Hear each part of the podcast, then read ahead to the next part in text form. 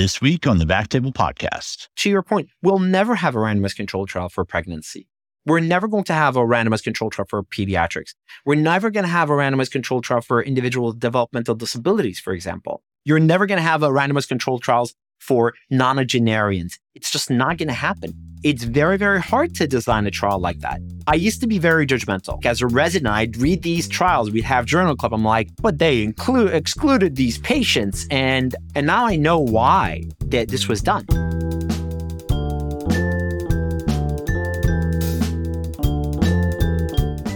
Hello, everyone, and welcome to the Backtable podcast. You can find all previous episodes of our podcast on iTunes, Spotify, and on backtable.com.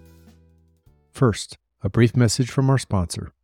For those physicians treating wide-necked bifurcation brain aneurysms, the Web intrasaccular device has been proven and widely utilized solution for many years. Recently, Webcast and Webcast 2 were published confirming safety and efficacy at 5-year follow-ups. Over the 5 years of the study, the Web device demonstrated long-term stability and durability, as well as an adequate aneurysm occlusion rate of 77.9% and 0% Web-related mortality or morbidity. For more information on the Web device and the recent clinical data, reach out to your MicroVention sales representative. For complete indications, contraindications, potential complications, warnings, precautions, and instructions, see instructions for use provided in the device. The Web device should only be used by physicians who have undergone training in all aspects of the Web system procedures as prescribed by MicroVention. Web is intended for healthcare professional use only and by prescription only. Now, back to the episode. Hello, everyone. My name is Krishna Amuluru. I'm a neurointerventional radiologist practicing with Goodman Campbell Brain and Spine in Indianapolis, Indiana. I have been invited to be a special guest host this week for the Backtable.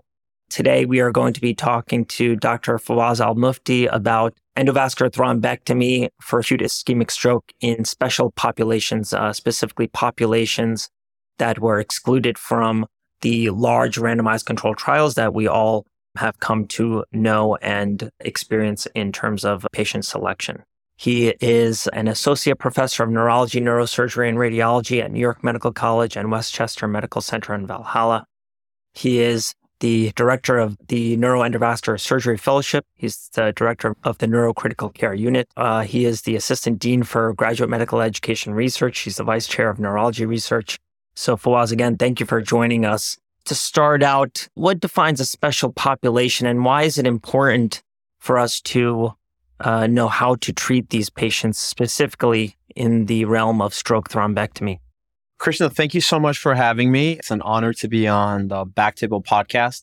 Overall, I would say what defines a special population is, like, in my mind, these are patients who are typically excluded from the randomized controlled trials that exist to essentially prove the benefit of a particular intervention. However, those are patients that have been excluded for whatever reason. This has become the focus of my career over the past 5 to 6 years. I've just dedicated a lot of my time and effort to studying them and dedicated a lot of my research to studying these patients. These include patients like pregnant patients, pediatric patients, octogenarians, nonagenarians, patients like in their hundreds even, patients with dementia, patients with developmental disabilities, patients with medical comorbidities like congestive or end-stage heart failure, liver failure, renal failure.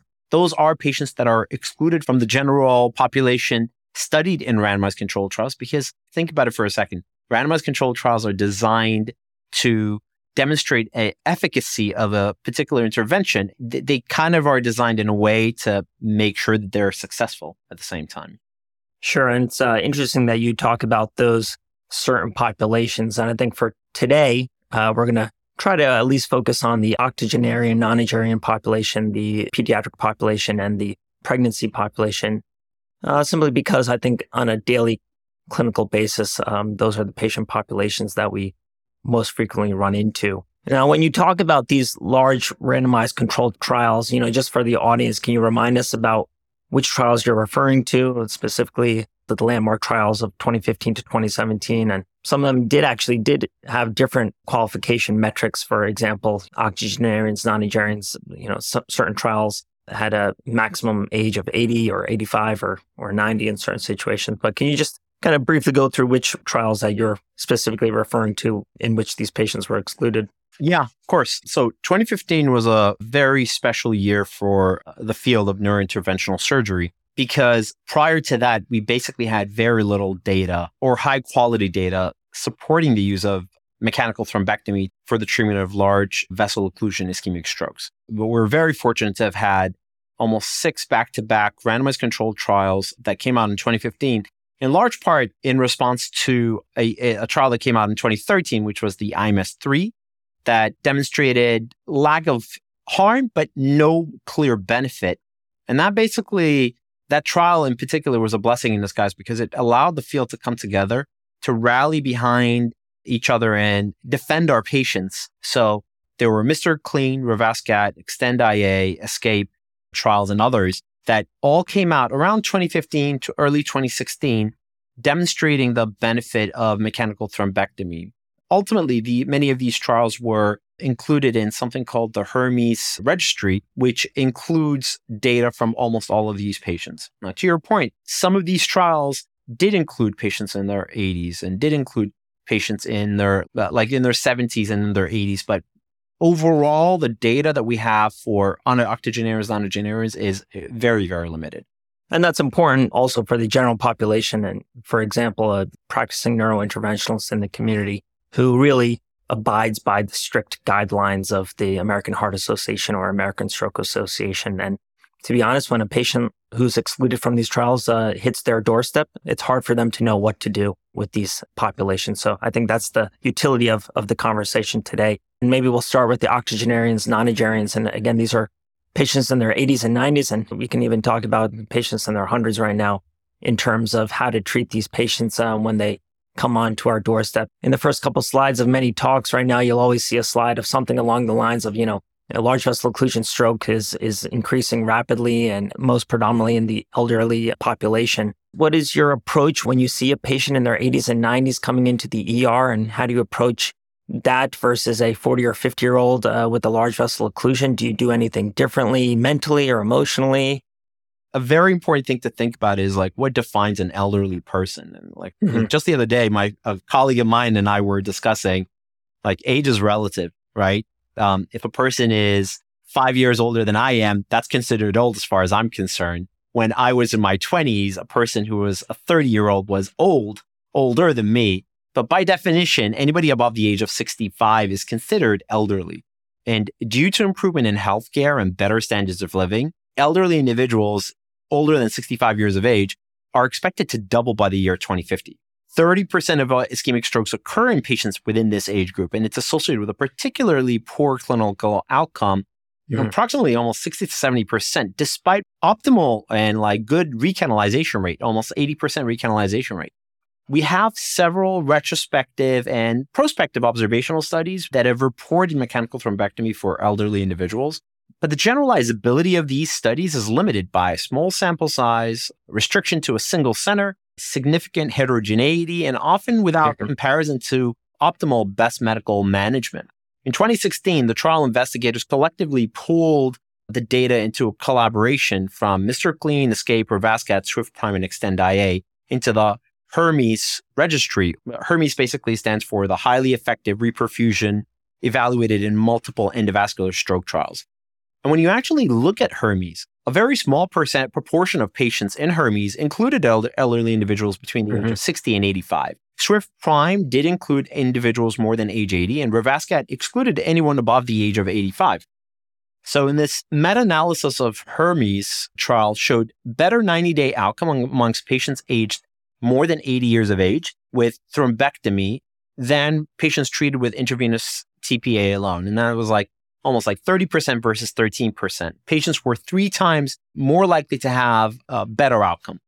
Additionally, elderly individuals who underwent mechanical thrombectomy had a slightly reduced risk of death, 30% versus 45%, and an adjusted odds ratio of 0.6. So do you take those data points into consideration when you're evaluating your own 80 and 90-year-old patients? Is that something that you consciously think about, or is it as you had said, age is relative?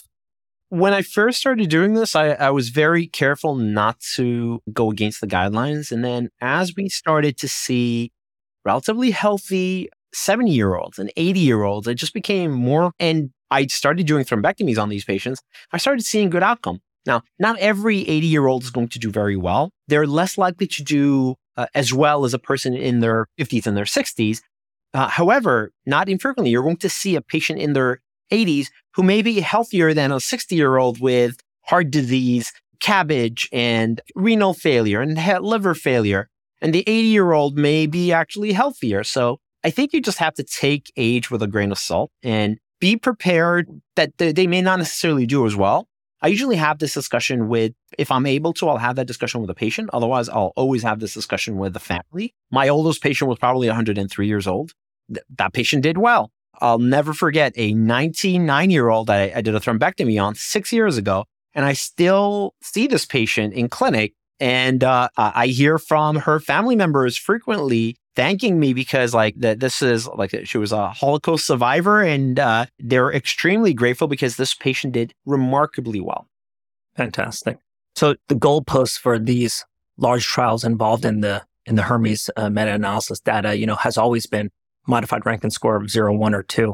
And it's interesting. I think one thing that I try to think about in extremely elderly patients is the ability to avoid an MRS of 5. And that's something that you and I have talked about in a recent SWIN webinar on the large core trials and the Magna meta-analysis and the Tesla 2 trial. And one of the things for the audience to recognize is elderly patients might actually present with much more commonality of presenting with a large core bed of infarction compared to a younger patient population. And one of the things I try to think about is the last thing we want to do is take an 80 or 90-year-old and turn an MRS of 6 into an MRS of 5. That is, to be honest, the worst case scenario, not only from a societal viewpoint, but also a family viewpoint as well. And one thing that I really try to consider is, am I going to do that in an 80 or a 90-year-old? Am I going to turn a patient into a very difficult outcome for the family to manage? And I think that is one of the goalposts that I try to keep in mind. So rather than trying to achieve a modified Rankin score of 0, 1, or 2, my main goal actually in octogenarians and nonagenarians is to avoid an MRS of 5, which is, a significant disability requiring a very high level of care. So I think that's one thing that I try to do in my own practice rather than trying to achieve reperfusion and a great outcome. And the second thing that you had kind of alluded to is this concept of futile recanalization. And I'd kind of like to pick your brain a little bit about that. And futile recanalization is basically the entity of we get a TK2B or a 3 recanalization, and yet for whatever reason, those patients end up doing very poorly, despite all objective measures being similar to a younger patient. So let's say, a good time from symptom onset to recanalization, a one-pass recanalization at TK3. And by all objective measures, that patient should have done well. And yet, for whatever reason, they do poorly. And, objectively, maybe it's perhaps just due to their age. Can you kind of talk to us a little bit about what do we know about risk factors for futile recanalization and why you think perhaps that octogenarians and nonagenarians are more prone to this phenomenon? Yeah, no, I think that's a great question. And it kind of ties in with your earlier comment regarding just trying our level best to avoid a very poor outcome or converting a modified Rankin of 6, a person who would have otherwise died, into an MRS of 5 where they're bedridden, trached, pegged in a nursing home for the rest of their lives. I would say in those cases, I always factor in the clinical image, clinical scenario, how they're manifesting clinically. And I compare that to what the radiographic imaging demonstrates. And if there is a clear clinical radiographic disconnect where the amount of damage the brain has already sustained is significant, I will always have that conversation with the family. If I see that the basal ganglia or the caudate head, the deeper ganglionic structures are all infarcted, but there's clearly some cortical tissue that I'm going to salvage, though that might be a discussion that I'll have with the family and say, I doubt that this patient, they may not necessarily regain their ability to ambulate. And if that is not in line with their wishes, then maybe we would reconsider. This would be a discussion I would probably have with a 90-year-old or a person in their hundreds, because I know that they may not necessarily have the stamina. They're probably going to be more frail than a person in their 60s who's going to be able to undergo aggressive physical therapy for the next 3 months to regain their ability to ambulate. The octogenarian or nonagenarian may not necessarily have that ability or necessarily even have that time. A lot of their comorbidities actually start to catch up with them, especially if the hospitalization course gets prolonged. With regards to your question regarding futile recanalization, I mean, I wish there's a way for us to predict who will have a futile recanalization. We know that it's not a matter of like the number of passes. In the past, I mean, we all strive for a first pass effect, but there are definitely other studies that looked at how many passes do you have to continue to perform before achieving good outcome, after which there's a limitation as far as like any potential benefit and just an increase in risk of harm. In those patients, even in those cases, we found that there really wasn't a significant, like a particular number of passes beyond which you're more likely to cause harm than good. In mine, I always struggle with this. I'm like, should I stop after 3 passes? Should I stop after 5 passes? What is the maximum number of passes you should attempt on a patient? And I believe in that one study, they went up to like 5 passes, and there was no significant difference in outcomes between those patients and the patients who had a first pass effect. Now, that was not in patients who were octogenarians and nonagenarians. And you and I both know those are much more challenging cases because their aortic arch is more difficult. There's a lot of atherosclerotic disease all over the body. So access will definitely be like a significant issue. I start to suspect futile recanalization when I see an early draining vein, for example, like on my super selective run. This tells me that, I'm probably going to have a no reflow phenomena where you open the blood vessel, but there's already so much damaged tissue. There's a very rapid shunting of the blood from the arteriolar phase, like into the capillary, venular, and the venous phase, so rapid that it's not really, the blood is not being truly perfusing the brain. It's all being shunted. That's a case where I would suspect futile recanalization, but I generally don't stop. And it's not something like I've learned not to factor that into my initial decision because I never know until I've already done it. Now, when these patients actually do, like after the thrombectomy, I always make sure that the families know very well that it's only a minority of patients that have this Lazarus effect where they get better within 24 hours. I always say the trials showed us that at 90 days after aggressive physical therapy, they will more likely than not reach optimal, what they're going to look like, or very close to what they're going to look like down the road or much longer down the road. So I kind of prepare my patients before that and their families before that, not to expect a miracle like on day one. Now, we do know now that in some cases that does translate to what they're going to look like later on, but having seen these patients come to me in clinic afterwards, I know that there is constant improvement after the thrombectomy over the next 3 to 6 months.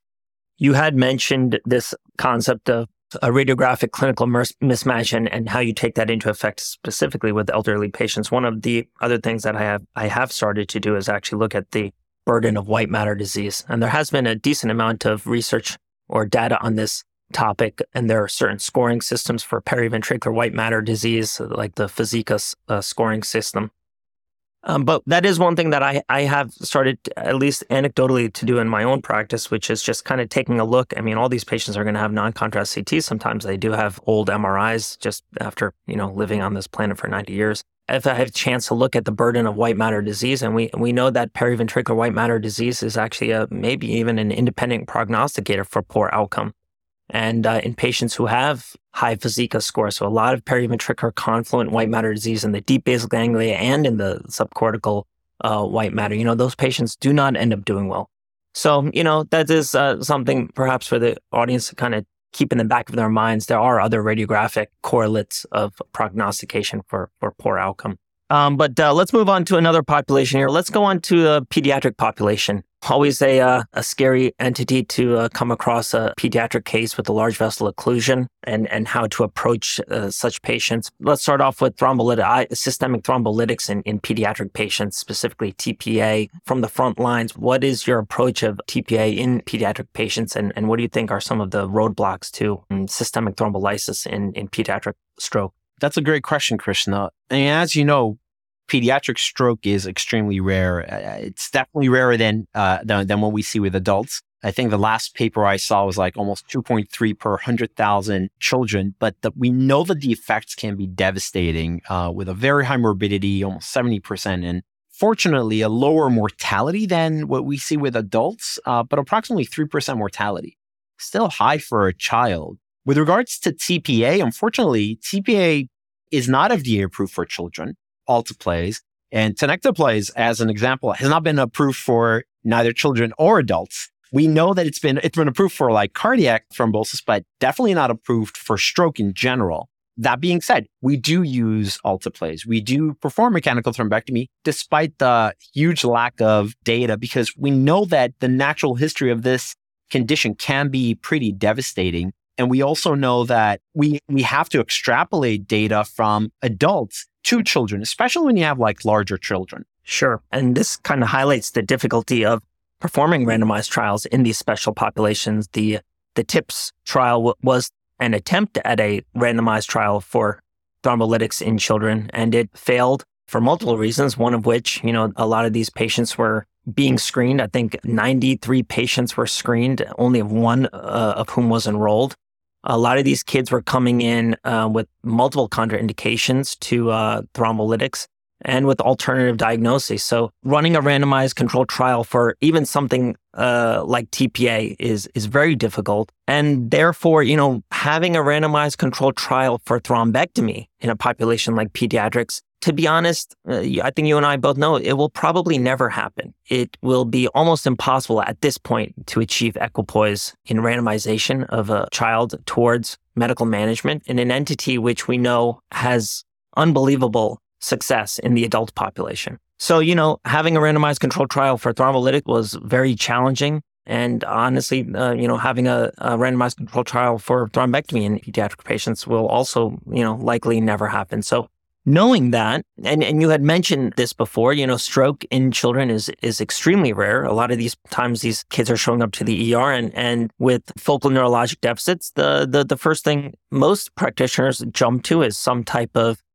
infectious or inflammatory process, a seizure disorder. Stroke is usually not the first thing that people jump to.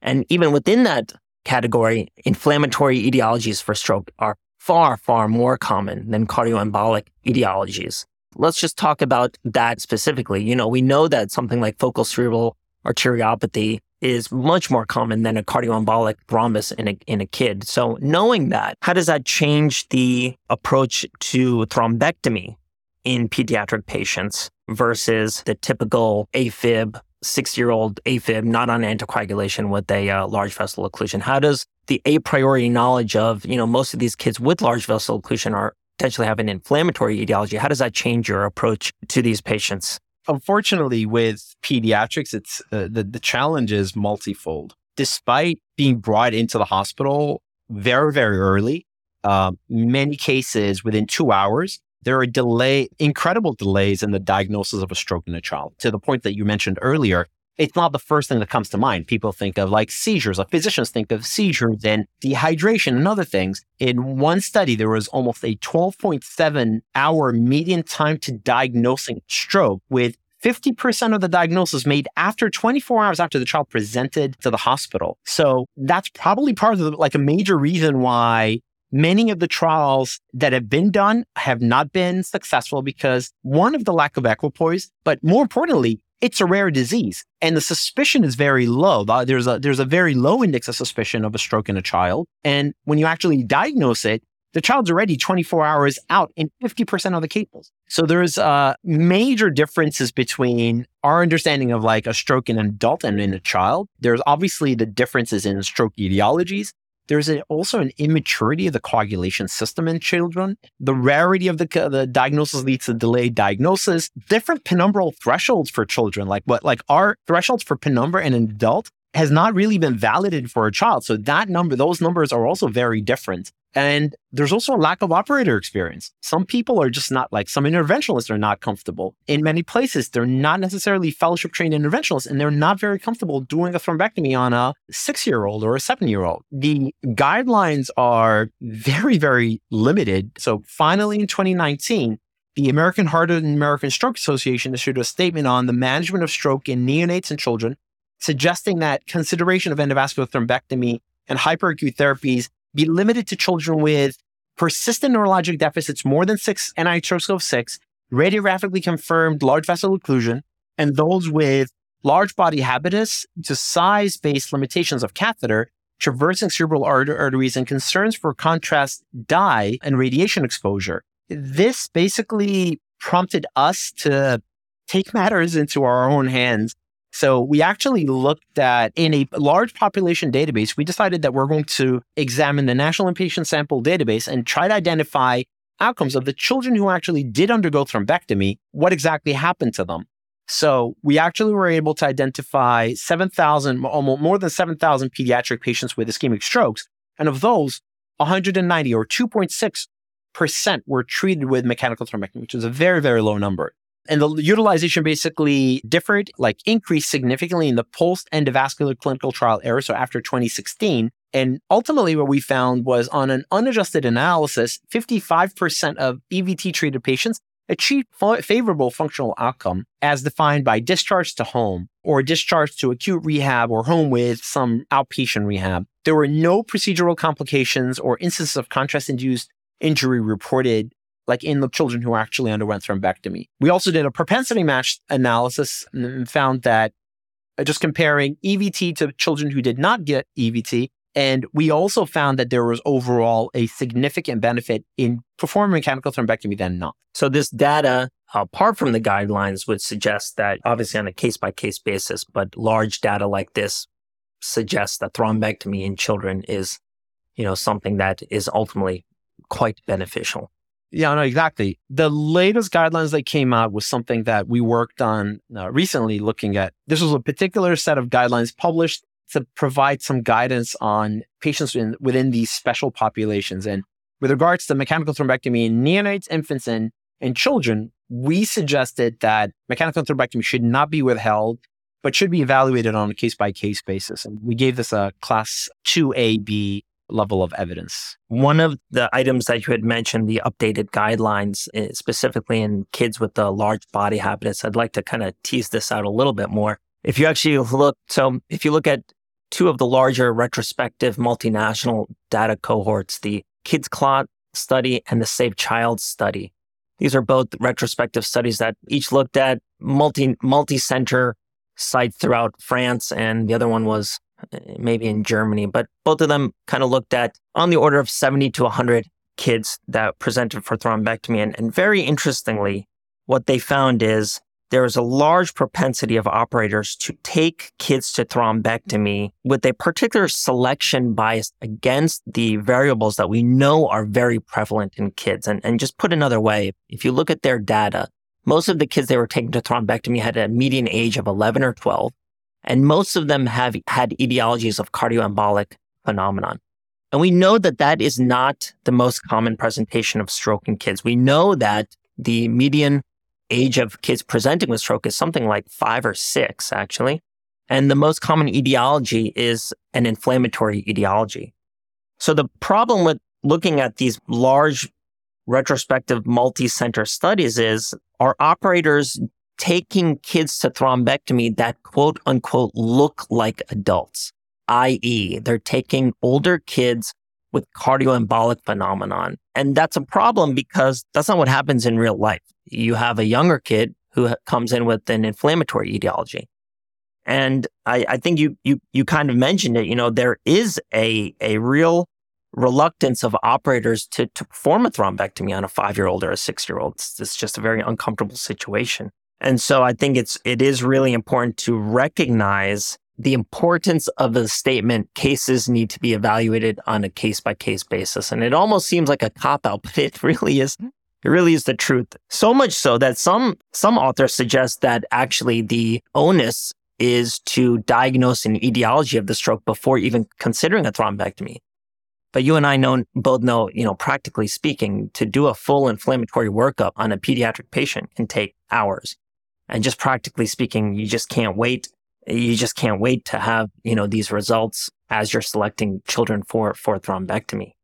Maybe let's talk a little bit about the techniques of thrombectomy in pediatric patients. Do you have any certain procedural techniques that you use in patients, say, less than 5, less than 6 years old? What is your setup for stroke thrombectomies in, say, smaller pediatric patients? Do you have a protocol for technique? I try my best. Obviously, I think a very important thing to talk about, especially in these younger children, is radiation exposure. The standard techniques for radiation dose minimization should be applied generally in everyone, but especially in children for diagnostic and therapeutic applications in pediatric strokes. I would say I'm an aspiration first person, so I will always try to aspirate first. These are smaller human beings. Their vessels are definitely much smaller.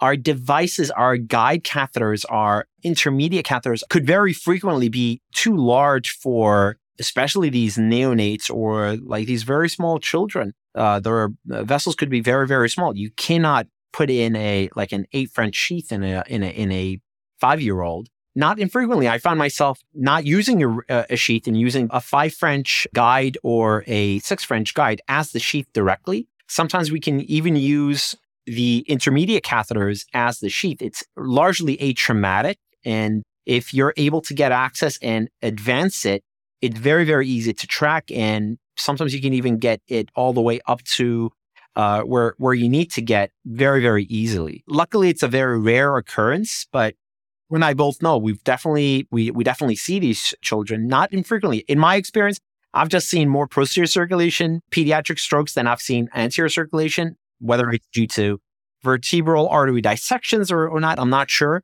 And in many of those cases, it's been luckily a single pass and things have gone well. But to the earlier point we were discussing, try and understand the etiology is very important, but we most frequently don't have the time, especially when you're already dealing with a stroke that was diagnosed in a very delayed fashion to begin with. Sure. I did recently look this up. The physiologic data and the anatomical data. By the age of 6, a person's cerebral vasculature will have reached 94% of its ultimate diameter. So that, personally for me, is a cutoff. Past the age of 6, I have no real hesitation of using a 6 French system in a pediatric stroke patient. So that really opens the gamut of the devices that we are all used to in adult patients. A 6 French guide catheter, so, a BMX or an Infinity. By the age of 6, really, that's a cutoff to me. The other cutoff that I try to keep in mind is 15 kilograms. And the body interventional data suggests that less than 15 kilograms, you do have an increased rate of groin complications. So in those situations, less than 6 and less than 15 kilograms, I do try a 5 French system, as you had mentioned, whether it's using an Envoy 5, you can kind of just go a stent retriever individually or even an aspiration catheter. And as we both know, the devices these days, especially with these 3 millimeter stent retrievers coming out and all these longer, low profile aspiration catheters specifically designed for medium vessel occlusions, the benefit of those are, despite the fact that they are so long, you can definitely use those through a smaller profile system for aspiration first procedures.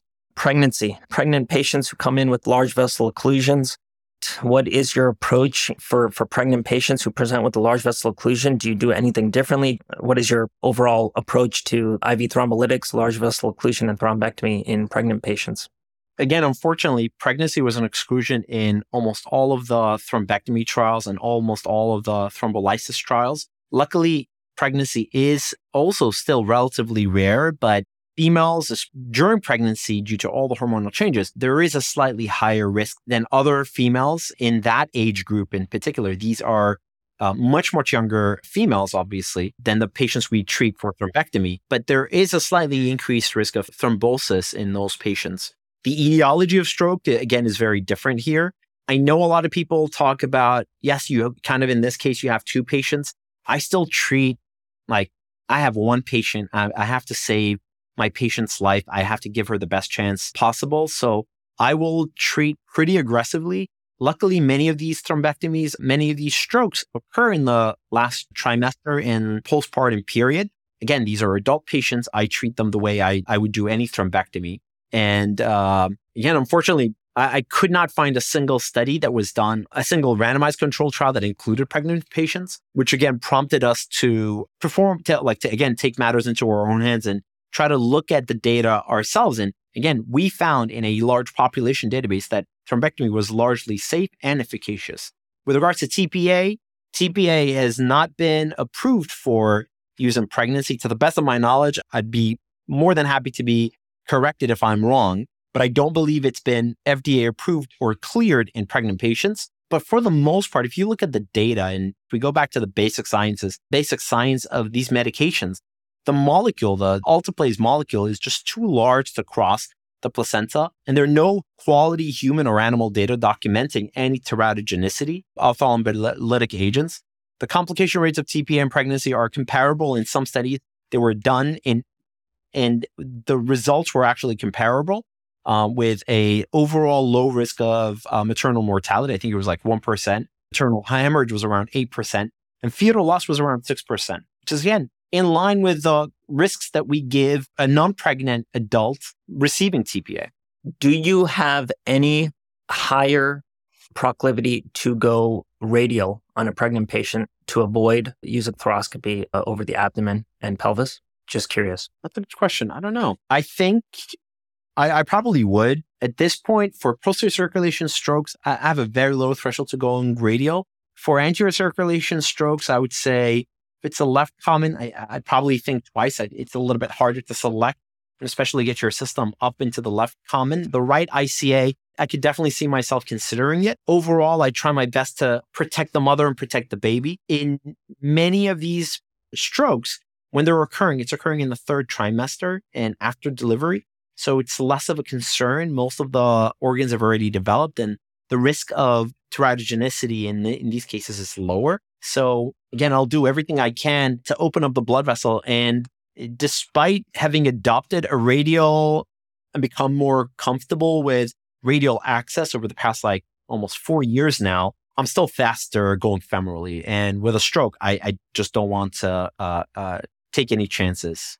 So very similar. These patients are frequently managed on a case-by-case basis, and there is a very good reason for that. You know, the reason why we're having this discussion for everything that we just mentioned, you know, these are patient populations that were not involved in these randomized controlled trials. And obviously, you know, I've never run a trial. I know you have. You're running the CONSCIOUS trial, which is a fantastic enterprise. There is definitely a desire on the PI's part to run a successful trial. And there's a reason to avoid these special populations when you're enrolling patients. So what are your thoughts on the entity of randomized controlled trials as it stands from a stroke thrombectomy standpoint?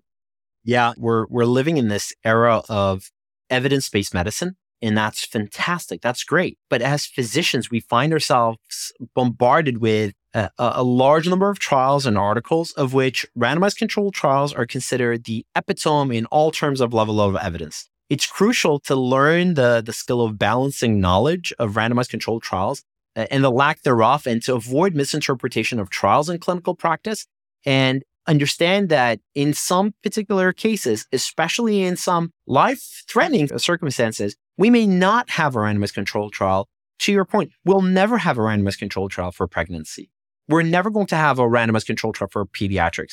We're never going to have a randomized controlled trial for individuals with developmental disabilities, for example. You're never going to have a randomized controlled trials for nonagenarians. It's just not going to happen. It's very, very hard to design a trial like that. I used to be very judgmental. As a resident, I'd read these trials. We'd have journal club. I'm like, but they excluded these patients. And now I know why that this was done. The goal of a randomized controlled trial is basically to give us some data that it works in this particular case, in this particular circumstance. Now, it's up to us as clinicians to extrapolate that data and analyze it and try your best to understand the safety of this particular intervention and try to extrapolate that to other circumstances. I have a huge respect for investigators embarking on randomized controlled trials, having previously been very judgmental, questioning why a particular method was done.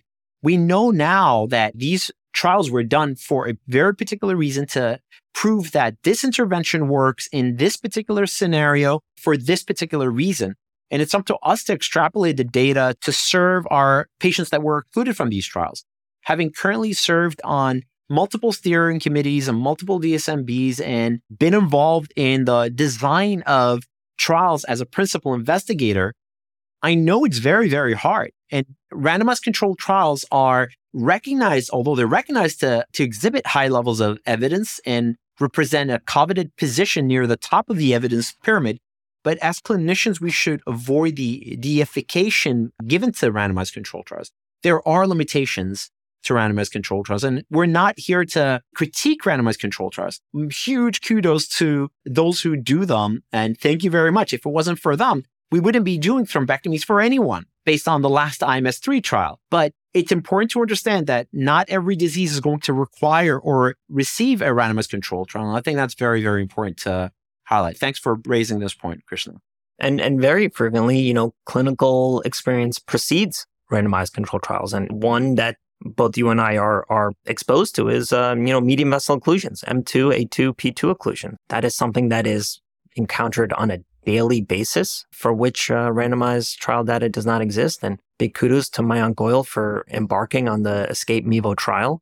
But you're right. Certain entities will just never have randomized controlled data. And I think clinicians on a daily grind basis, it's hard to recognize that and recognize how to proceed in very difficult clinical scenarios. We're all trying to do the right thing out here, but it's sometimes very hard to do when you're facing terrible complications and facing judgmental views on why did you do that? Why did you do this? Why did you do that? There's no data for X, Y, Z. And it's hard, very challenging as a clinician to sometimes garner personal support for your decisions on a daily basis, which is why I think it's important to talk about these special populations and what to do in these clinical scenarios on a daily basis, and for clinicians who are working in smaller community settings and not necessarily tertiary academic centers where there might be a little bit more of a cushion behind you to rest upon clinical decisions. Krishna, we were I think earlier today, you and I were discussing why is it important to get involved in societies and be involved in what's the importance of taking the time to give a lecture at a small local library, and why do people dedicate and volunteer their time to serve on clinical trials, or even more importantly, serve on these guidelines committees? The reason I do it, as I'm talking to you right now, it occurred to me, it's to have a seat at the table, to advocate for our patients. You will always have people who say, oh, but they're I call them, and a lot of people refer to them as the RCT mafia, where if there's no randomized controlled trial, it cannot make it into the guidelines. But we know that can't be, and you're never going to have the RCT to support that, which means that we're never going to be able to allow the physician in a local community hospital who knows the data, the natural history of a pregnant lady that comes in with a stroke, but says, oh, well, those patients weren't really included in the randomized controlled trials. Maybe I shouldn't even offer a thrombectomy for this patient because technically she wasn't included, right? Or this child, or this octogenarian, or because the guidelines doesn't support that. That is why, I do that. I volunteer, and so do you, to have a seat at the table to advocate for our patients and make sure that their voices are heard. Thank you for that, Fawaz. We certainly commend your hard work in the research and academic sphere. Perhaps, for the next session, we can kind of go into the ultimate of excluded populations, specifically large core infarction patients, or patients who have come in with aspect scores of, say, less than 5, less than 4, which is a very hot topic in the neurointerventional space right now with the results of these large core trials like Tesla and the SELECT-2 trial and the meta-analysis that was presented at ESOC in Germany of the 3 large core trials, Angel Aspects, Rescue Japan, and SELECT-2, correct? Correct, yep. So, we really appreciate having you, Fawaz, And I think this was a fantastic session, and hopefully the audience can use this on a clinical daily basis in their own practice. Yep. Thank you very much for having me. It was a lot of fun. I'd like to put a plug in for the upcoming Society for Vascular and Interventional Neurology meeting this coming November in Miami. It's going to be fantastic. It's going to be a meeting unlike any other meeting you've attended. The theme of the meeting is innovation, and we'll be discussing innovation in techniques, innovation in technology, innovation and implementation of this technology, and in way to make sure that we're not excluding any patients and making sure that these special populations are being very well taken care of. Fantastic, Fawaz. Can't wait to hear more about that. Thank you so much. Thank you so much for listening. If you haven't already, make sure to subscribe, rate the podcast 5 stars, and share with a friend. If you have any questions or comments, direct message us @_Backtable on Instagram, Twitter, or LinkedIn.